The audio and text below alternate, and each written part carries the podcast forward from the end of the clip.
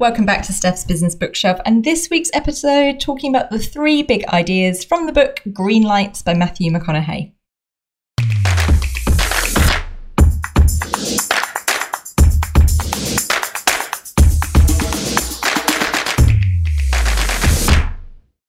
Welcome back. I'm your host, Steph Clark, and every week I share with you the three big ideas from the best non-fiction books I've been reading. This week it is the book Green Lights by Matthew McConaughey, his memoir autobiography that came out mm, back end of 2020.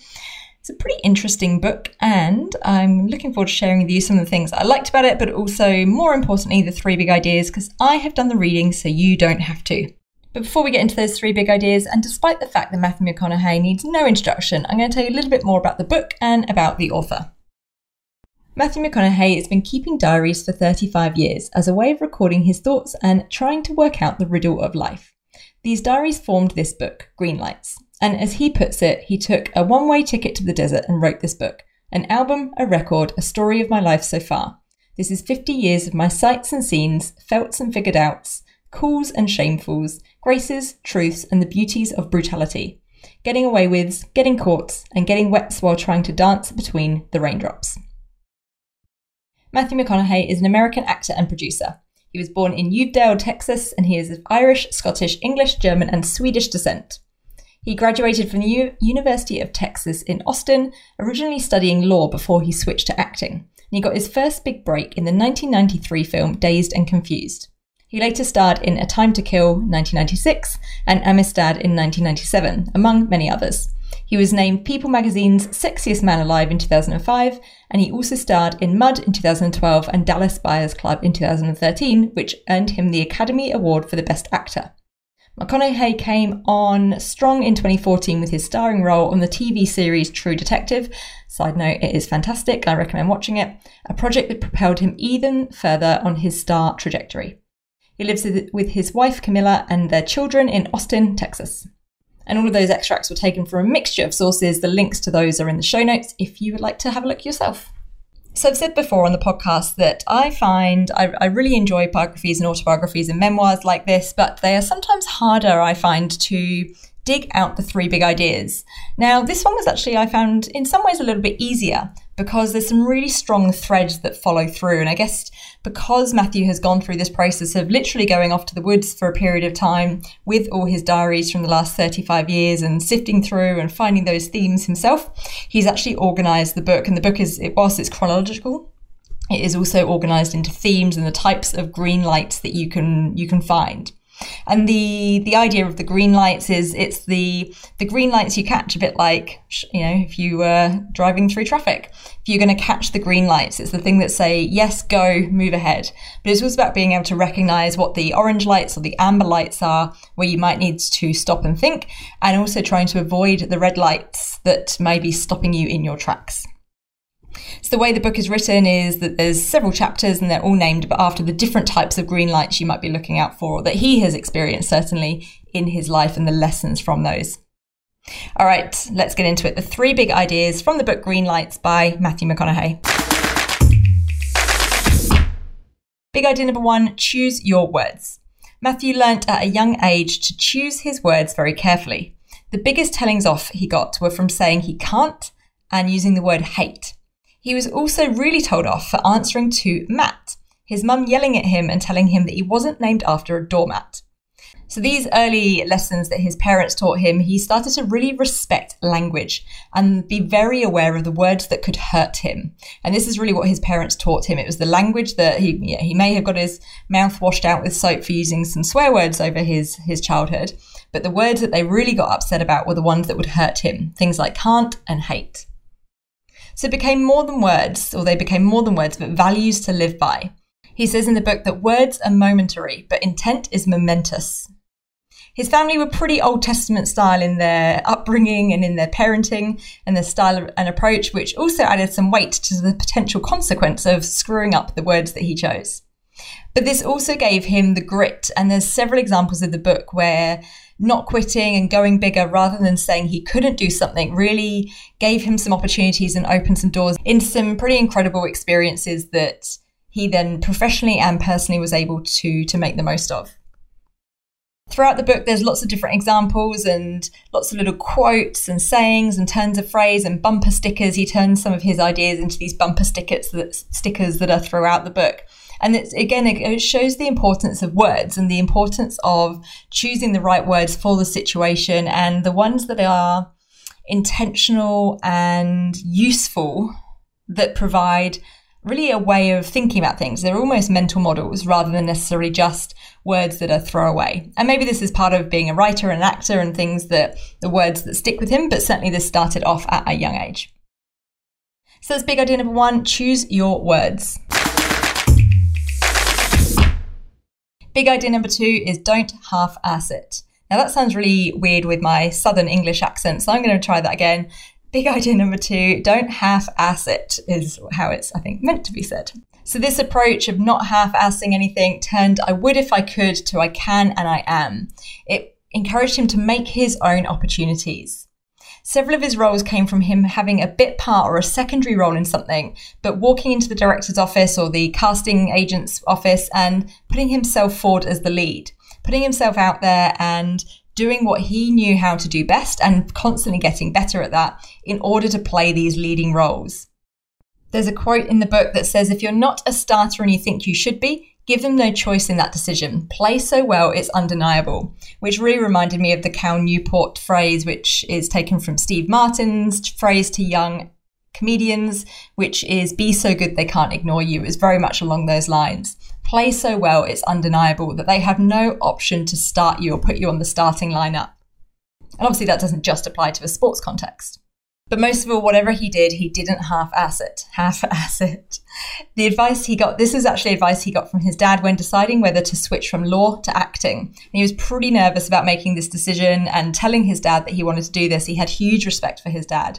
He actually timed phoning his dad to the time that he knew his dad would have had his dinner, be pretty happy, sat in front of the TV, maybe had a beer, so that he would catch him in a better mood. So he could phone him and say, Actually, I'm switching from studying law into acting. And his dad, the advice that his dad gave him, or the, the one thing his dad said to him was, Okay, don't half ass it. He came back to this several times, including later in his career when he made the move and made the big decision to switch from rom coms and not wanting to be the shirtless guy in the rom com movies to wanting to do more serious roles. This involved a very quiet two years of sitting and waiting for those roles to appear because he was just typecast as the shirtless rom com guy. In that time, he also turned down over $14 million for a rom com that was offered to him, and they kept putting the money up and up and up to try and get him to do it, and really to almost test how serious he was about making this switch and, and not taking any more rom coms until he got some serious, more, more serious drama acting parts.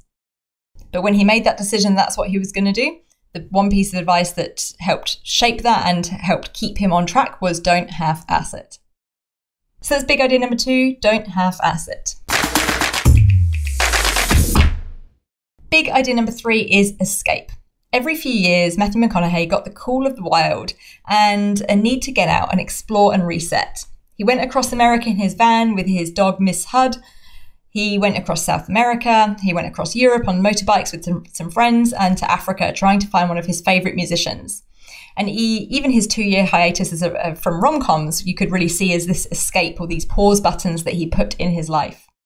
Each of these experiences was needed at the time. It gave him a new perspective, it shifted things, and it provided that reset or that transition point. It really made me think about the importance of creating these spaces creating the space in our lives for experience, for pauses, and for transitions.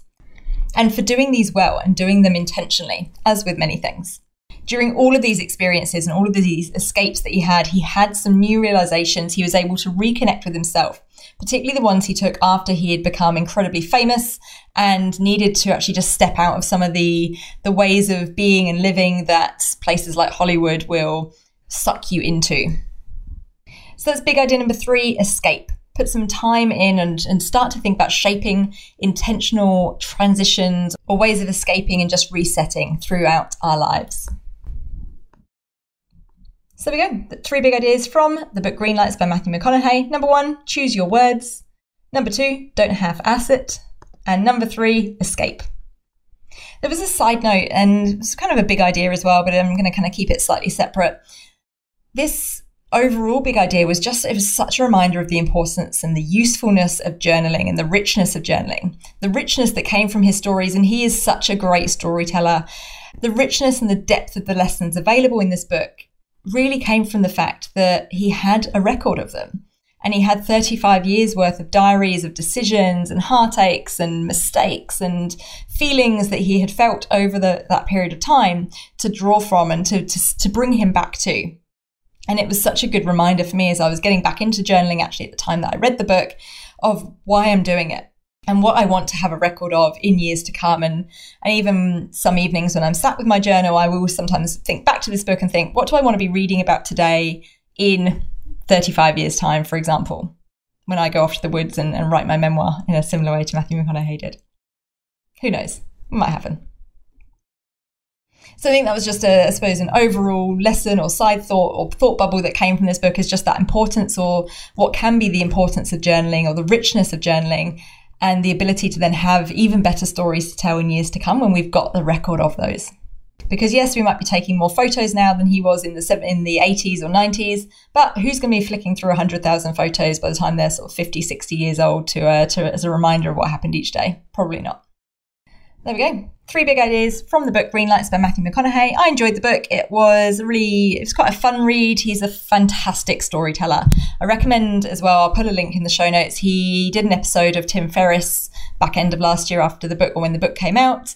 And just his ability to tell the stories and just the, the energy he puts behind them. And apparently, this is something he has always had the gift of rather than necessarily just something that he's learnt through acting, or I'm sure that's been enhanced by that. And that's actually why he wanted to be, or why he was planning to be a lawyer in the first place, was that gift of the gab and the gift of being able to tell a story and create these narratives and, and make an argument. But the storytelling in it is fantastic. It will hook you in. It's a really enjoyable read. One thing I would say is I read quite a lot on my Kindle. I've got an older style Kindle and disappointingly, the publishers haven't formatted the book very well for the old style Kindle. It's actually it's okay on the Kindle app. I've had a look at it on my on my iPad and the Kindle app. It's fine, but there's lots of examples in the book where, or lots of pages in the book where they've actually taken photos or scans of his diaries and some photos and some handwritten things which actually form part of the storytelling. And you can't actually they're com- almost completely most of them are completely illegible in the Kindle version on the old style Kindle. Look, I didn't think I necessarily missed out half the story or by by doing that, but it was pretty frustrating and, and definitely was not as good a reading experience. I know people who have also listened to the audiobook of this, which is read by Matthew McConaughey, which obviously brings it to life even more with his trademark drawl and, and him telling the story. So that might be one if you don't often do audiobooks, maybe this is one that you might want to consider. I actually wish I had listened to this one myself. All right, that's it. Green light's done. Hopefully, you enjoyed the episode. If you did, I'd love you to head over to stephsbusinessbookshelf.com. There is a link in the show notes. Leave a review. Let me know what you enjoy about the podcast. You can also connect with me on LinkedIn or Instagram. They're the best places to find me. Link again is in the show notes. Pop over and say hi. But otherwise, until next time, happy reading.